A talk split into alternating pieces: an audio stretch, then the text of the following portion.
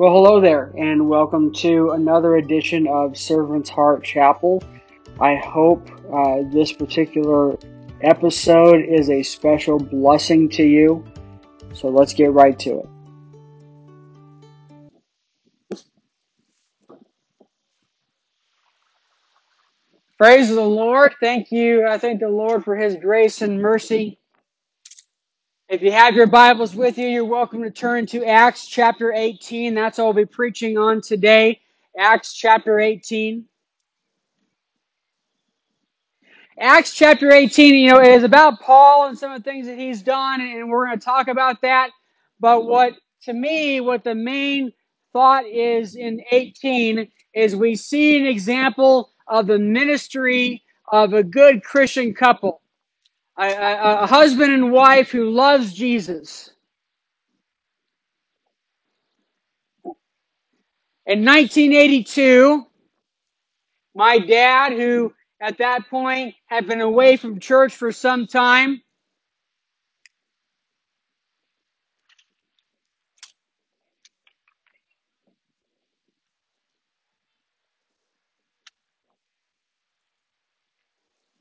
I don't know how that gate got open.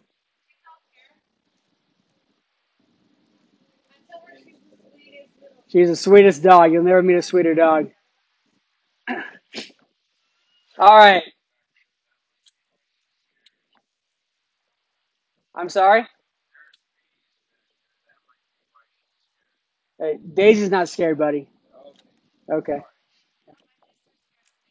All right.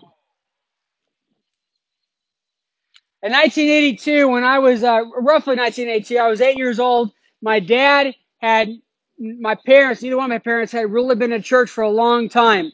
And one of my dad's friends, uh, Joyce and Sam Harry, I believe, I said, "Hey, uh, Clint, you've got to try this church out." This man started a church, and it was in his garage. He had this very large two-car garage, and and and he was having church in it. And so my dad went, and I remember going. I remember that day. Um, and uh, we went, and then I didn't really. I don't remember really continuing going, but a few months later, I they had purchased a, a large uh, mobile building designed for office space, and they made that their church while they built an actual church building. And the pastor, his name was Calvin, and his wife was Becky. Calvin and Becky. Calvin and Becky Bennett. Calvin and Becky Bennett uh, spent their lives in service to others. I don't remember one sermon Calvin ever preached. I heard a lot of them. I don't remember one single sermon. Here's what I do remember. Calvin and Becky loved me. And they loved my parents.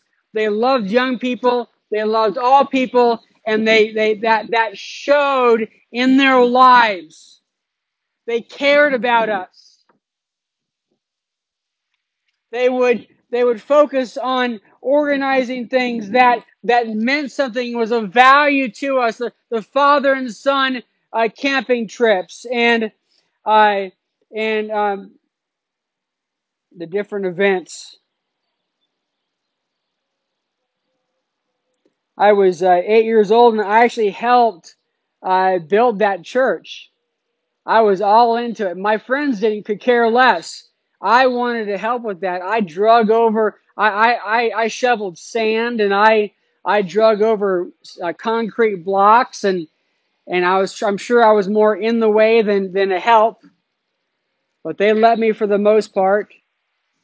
But Calvin and Becky made an impact on my life. Number one, because they started a church, they gave themselves to it. It had an impact on my dad. My dad got back to God because of that. And then eventually my mom came back to the Lord.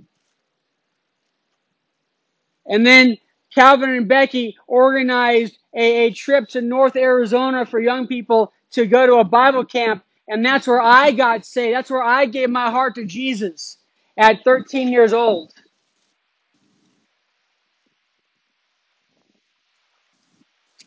They were just a wonderful, loving couple. that I have the utmost regard to. Calvin and Becky couldn't have their own kids. They were unable to have children, so they adopted a little girl named Crystal. And they gave her all the love and she she was well loved and she grew up to be a beautiful young lady has now has a family of her own they always told her from the very beginning that she was adopted so there was no surprise and shock. That this little book they would read her when she was like three or four years old. They start reading her. They loved her. And she became their daughter. Calvin and becky a wonderful and, and, and later on in later so calvin's ministry there at the church after after about 10 years or so calvin felt called to to to go and minister to the native americans. And so they this resigned from the church and the church got a different uh, pastor and the church ended up dying. The church didn't make it didn't survive him leaving. And calvin calvin in later years developed parkinson's disease and it affected his ability to communicate and and there was a lot of time where he was in a lot of pain and and and Becky had to be there for him and take care of him. Very difficult time and I wondered why God allowed that. And Calvin passed away a, a few years ago. I talked to Becky I think it was last year talked on the phone for the first time many years. Uh, she lives in northern Arizona now. And uh, neat lady. Still loves people. When I think about this couple that we're going to be read about, I, I think about Calvin and Becky, and I hope I hope you've had a a, a Christian couple who's had that impact on your life, and I hope you can be that kind of Christian in the lives of others. So let's get into this chapter 18.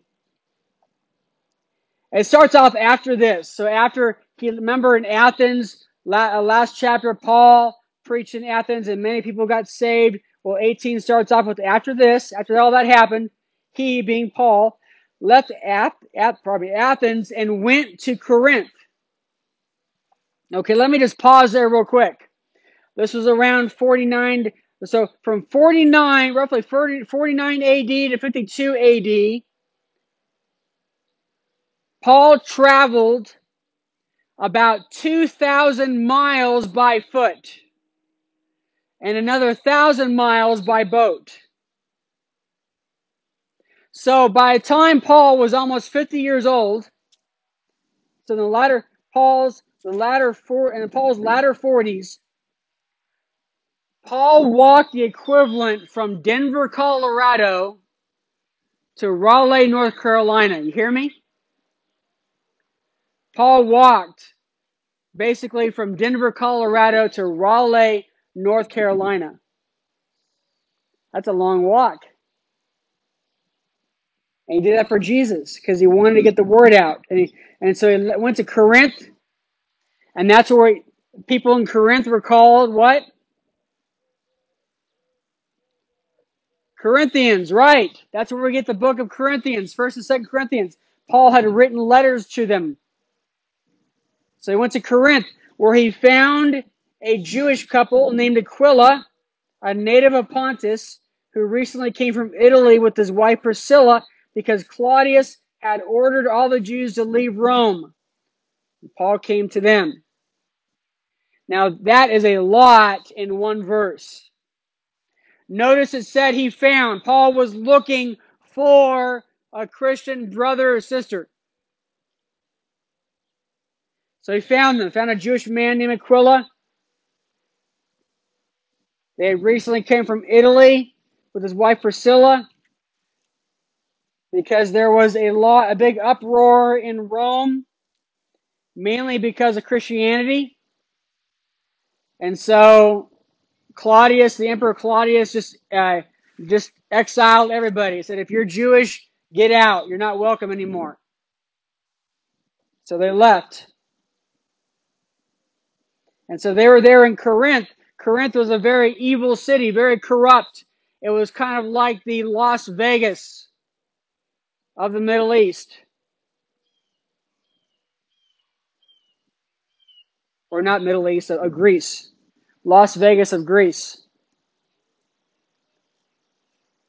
And Paul came to them and being the same occupation, stayed with them and worked, for they were tent makers by trade.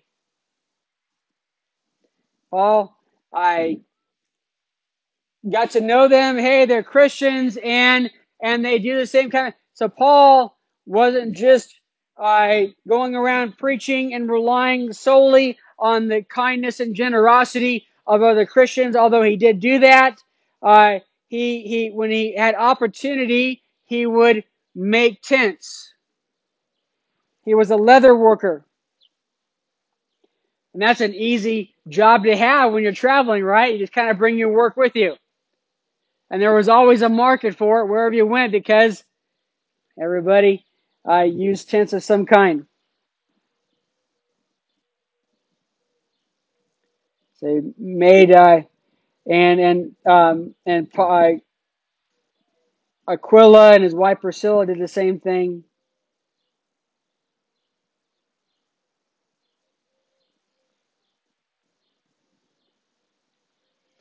Paul had a good work ethic. Verse 4 He reasoned uh, in the synagogue every Sabbath and tried to persuade both Jews and Greeks. So while um, he worked, except on, on, on, the on the Sabbath, he would go out and and and try to to share and convince people that Jesus is the Messiah. In verse 5, when Silas and Timothy came down from Macedonia, Paul was occupied with preaching the message and solemnly testified to the Jews that Jesus is the Messiah. So he worked until Silas and Timothy came, and then he went back into full time ministry. And it said occupied. That's kind of a weak. My Bible says occupied. I don't know what yours says. I think it's kind of a weak word because that. Um,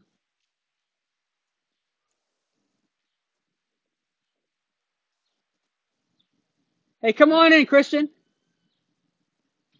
Are you here for church? Okay.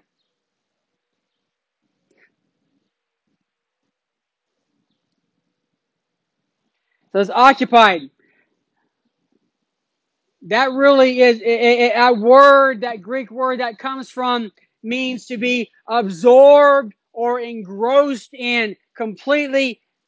You have been so occupied with like your phone that you're completely blocking out everything else? You're busy doing that. I'm a very task oriented person. I can only focus on one thing at a time. Missy, after many years of marriage, Missy has learned that she has to get my attention first if she wants to talk to me. Because I don't hear anything. If I'm reading something or thinking about something, I am completely locked in. I am occupied.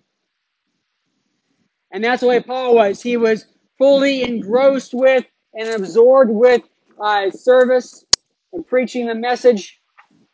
And he testified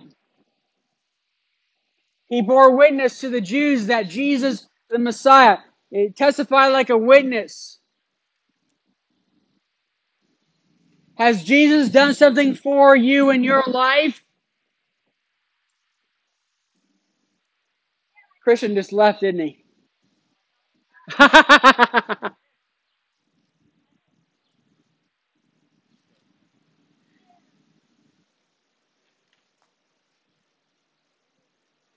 Come on, I heard a door close and I drive away.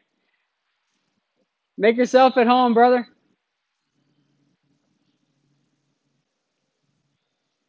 Hi, good to see you. Yeah.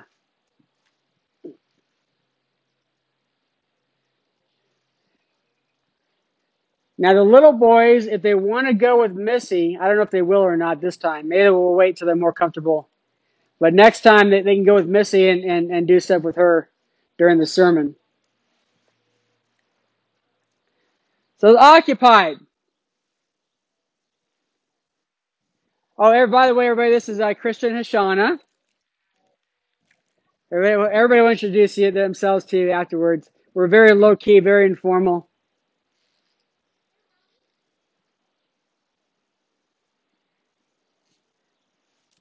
Praise the Lord. So he, testif- he testified. If, if, if Jesus has done something for you in your life, you need to witness, you need to testify as to that. And does your life actually testify to that fact? Are you claiming to be a Christian and your life doesn't doesn't witness that? Cody, go take care of the dog, please. Might have to put her inside. Thank you.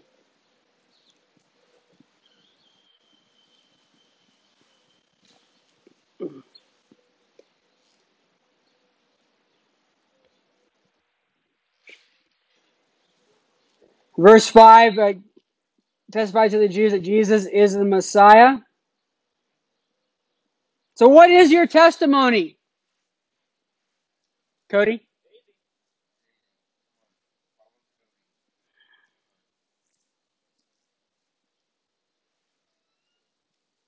Thank you. What is your testimony? What is your life expressed to others? Many people, you're the only Bible they're going to read. So you say, I love Jesus. Does your life actually express that? Do you love others? Do you love God before everything else in your life? And do you love others as much as you love yourself? Or do people see you as a selfish person, as a critical person, as a hateful person? That's not a good testimony. So Paul tried to testify to the Jews that Jesus is the Messiah, verse 6, but when they resisted and blasphemed, what does it mean to blaspheme? That's a word, not a word we use very often. Close. To blaspheme is to insult or show contempt or a lack of reverence for God.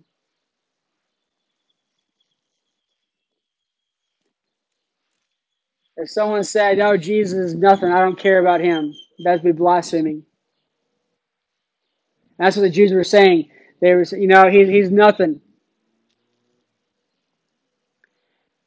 I think a lot of times our lives, our words don't blaspheme Jesus. Oh, I love Jesus. Um, I, I appreciate what he's done for me. But then our lives blaspheme. We live as if we don't care about God.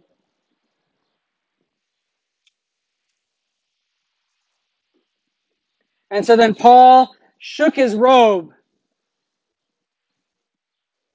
probably took off his coat and shook it off at them. That's a that was a symbol. He shook his robe at them. And that symbolized it was a, disp- a, a symbolic display of protest. He shook his robe at them and said, "I'm."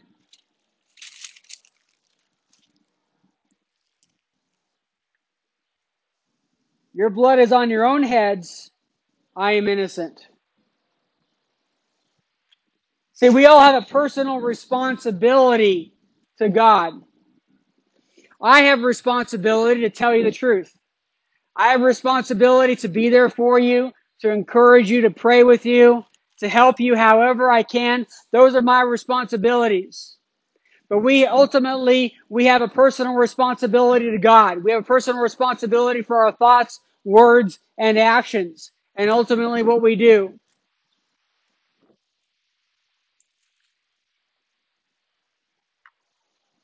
And Paul was telling the Jews as those who rejected Christ, said, Your blood is on your own heads. I am innocent. From now on, I'll go to the Gentiles. So verse 7 says, So he left there and went to the house of a man named Titius Justus, a worshiper of God, whose house was next door to the synagogue. And Crispus, the leader of the synagogue, believed the Lord along with his whole household. Many of the uh, uh, many of the Corinthians, when they heard, believed and were baptized. Then the Lord said to Paul in a night vision, Don't be afraid,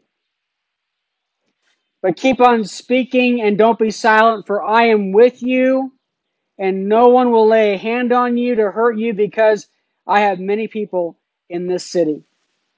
Why did, why did God tell Paul that? Why did God tell Paul, Don't be afraid? Well, we actually have an answer because Paul himself talks about it in 1 Corinthians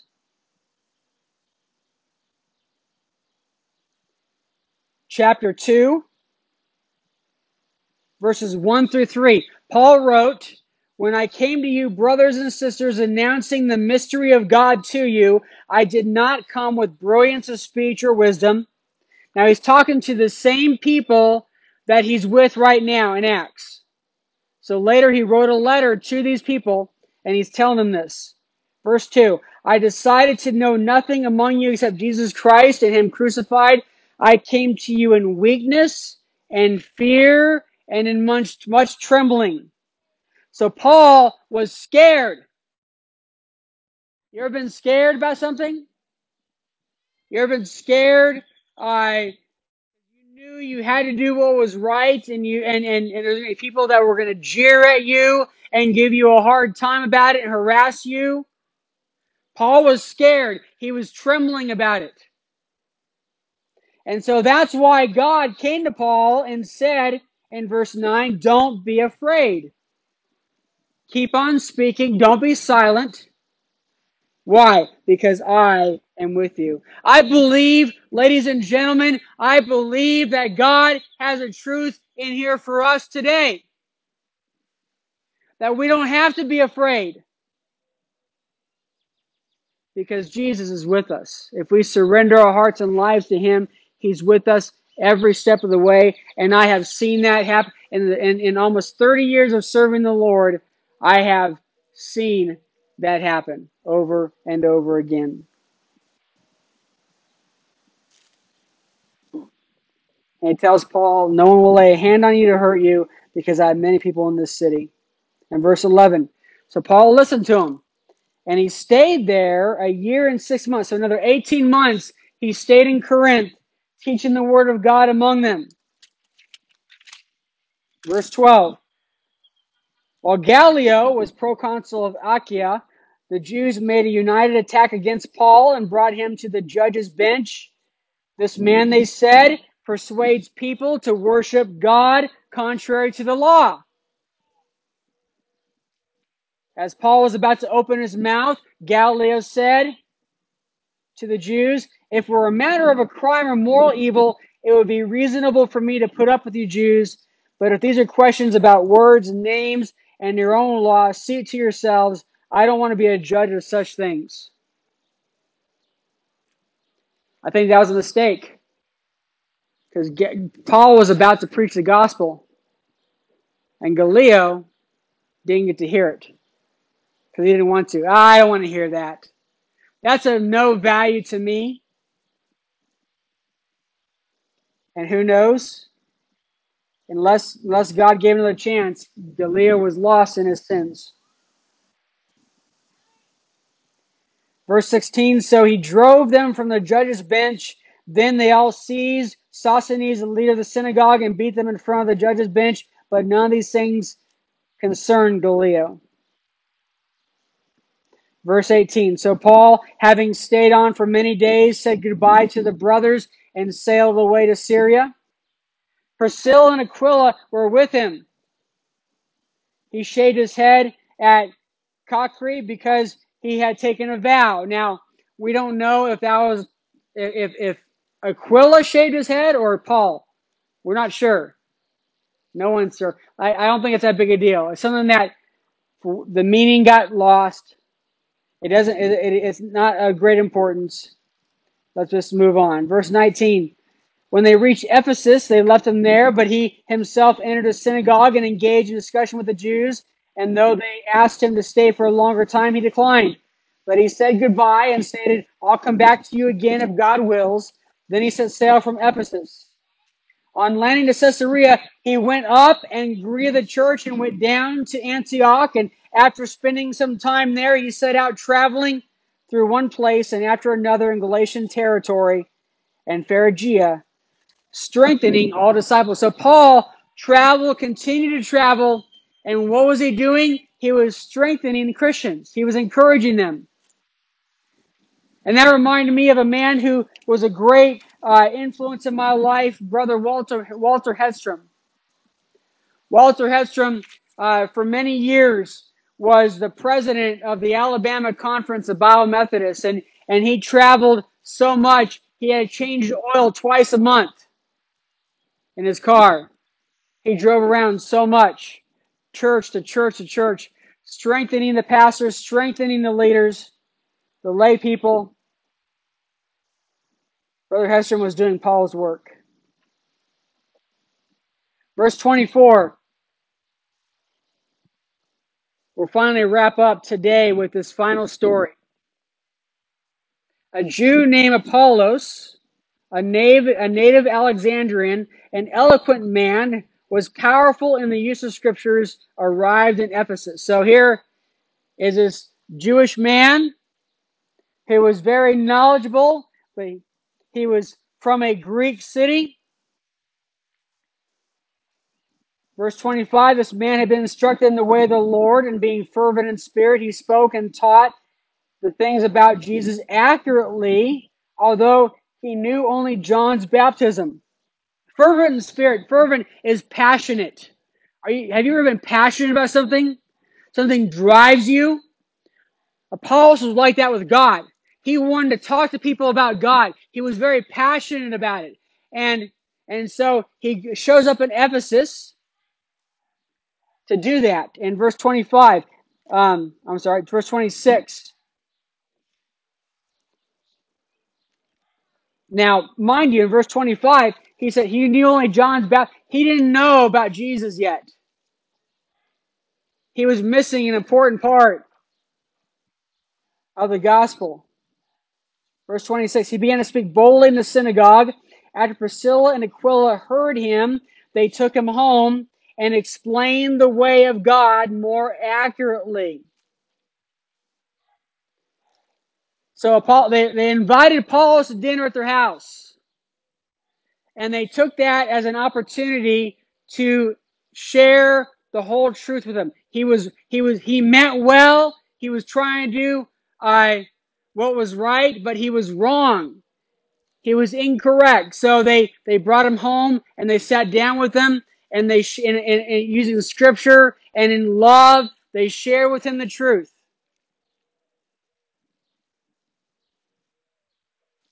We have a problem on social media right now. There's a lot of people that are putting stuff out there that's wrong. And I've seen some brothers and sisters in Christ who mean well, but they're responding with criticism, with critical attitudes, with hate. And that's not how you deal with it. We need to follow uh, and, and Priscilla's example.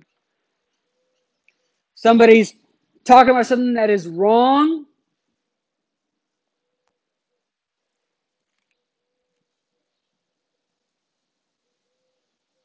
We take some that person aside.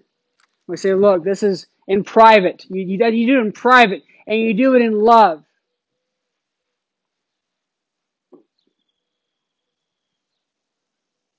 And you correct them. That's that's the way to do it. Aquila and Priscilla were a wonderful Christian couple, a great example for us to follow. And I'm gonna I'm gonna close out by giving you a few uh, reasons why they're a, good Christian couple to emulate. They're ones we want to follow their example. Number one, Aquila and Priscilla had a dynamic marriage.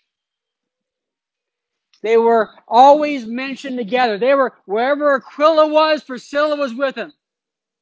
Where Priscilla was, Aquila was there. They were together. They were working together. They worked as a team. Number two, Priscilla had a lot of influence. Because Priscilla is mentioned first. Um, she's the first one mentioned, and four of the six times that those two are mentioned. Now, that doesn't mean that Priscilla was a dominating wife. It means she was important. She was an important female figure in the early church. Did you know that?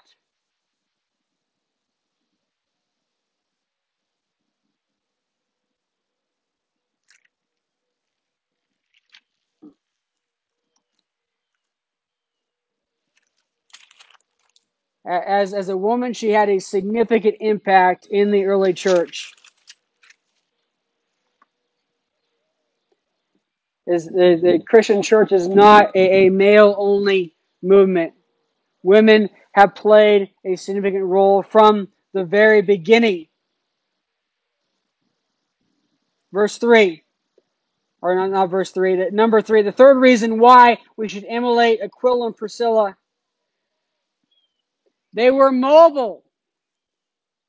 They got exiled from one place. I didn't tear the whole life apart. They were like, okay. They had a great attitude. They were okay with that. They went along. They just they moved to a new spot, continued their work, continued helping the church, helping people.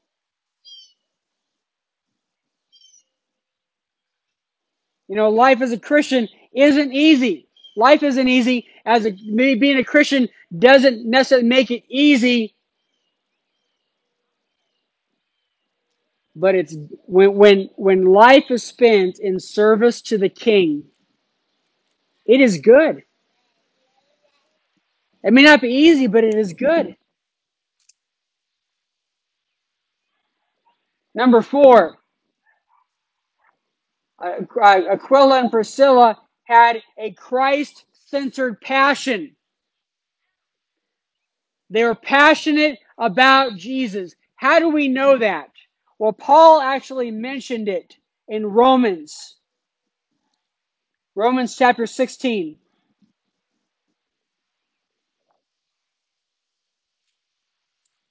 Verses 3 through 4. Paul said, Give my greetings to Priscilla and Aquila, my co workers in Jesus Christ, who risked their own necks for my life. They risked their lives to protect Paul. That's how passionate they were. Number five, Aquila and Priscilla were hospitable. They loved being there for people. They love bringing people into their home and, and, and showing hospitality to them. They did that for Paul. Paul lived with them for a while, stayed with them for a while. And Apollos, they brought him over and brought him there. And finally, number six, what I've already mentioned Aquila and Priscilla were not critical, they were not mean, they used gentle persuasion when, when, when, when a brother or sister in Christ was wrong. They use, they use an open Bible and a loving tone. Verse 27 When he, Apollos, wanted to cross over to Achaia, the brothers wrote the disciples, urging them to welcome him. So they, they, they gave him a letter of recommendation. After he arrived, he greatly helped.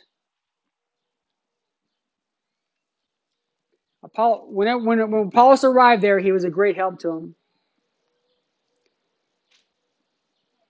When you are faced with challenging situations, are, are you a help or are you a hindrance? Do you help or do you hurt? Something to think about. Verse 28 For he vigorously refuted the Jews in public, demonstrating the scriptures that Jesus is the Messiah. It's important to know why you believe what you believe. Priscilla and Aquila had a legacy. Their work impacted probably generations upon generations of Christians. Their impact probably lasted thousands of years.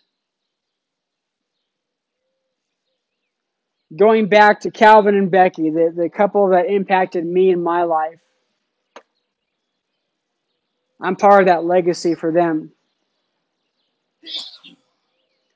There are people who whose marriages were saved, whose homes were healed, those who lived happy, uh, young people, kids who've now grown up and, and have lived happy lives because they didn't get into drugs and alcohol and all that foolishness because of Calvin and Becky's impact in their lives.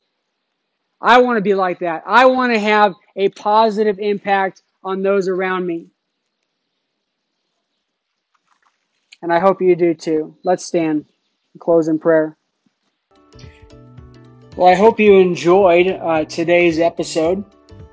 If you have any questions, feel free to email us at servantsheartchapel at gmail.com. Also, we have a website, servantsheartchapel.org.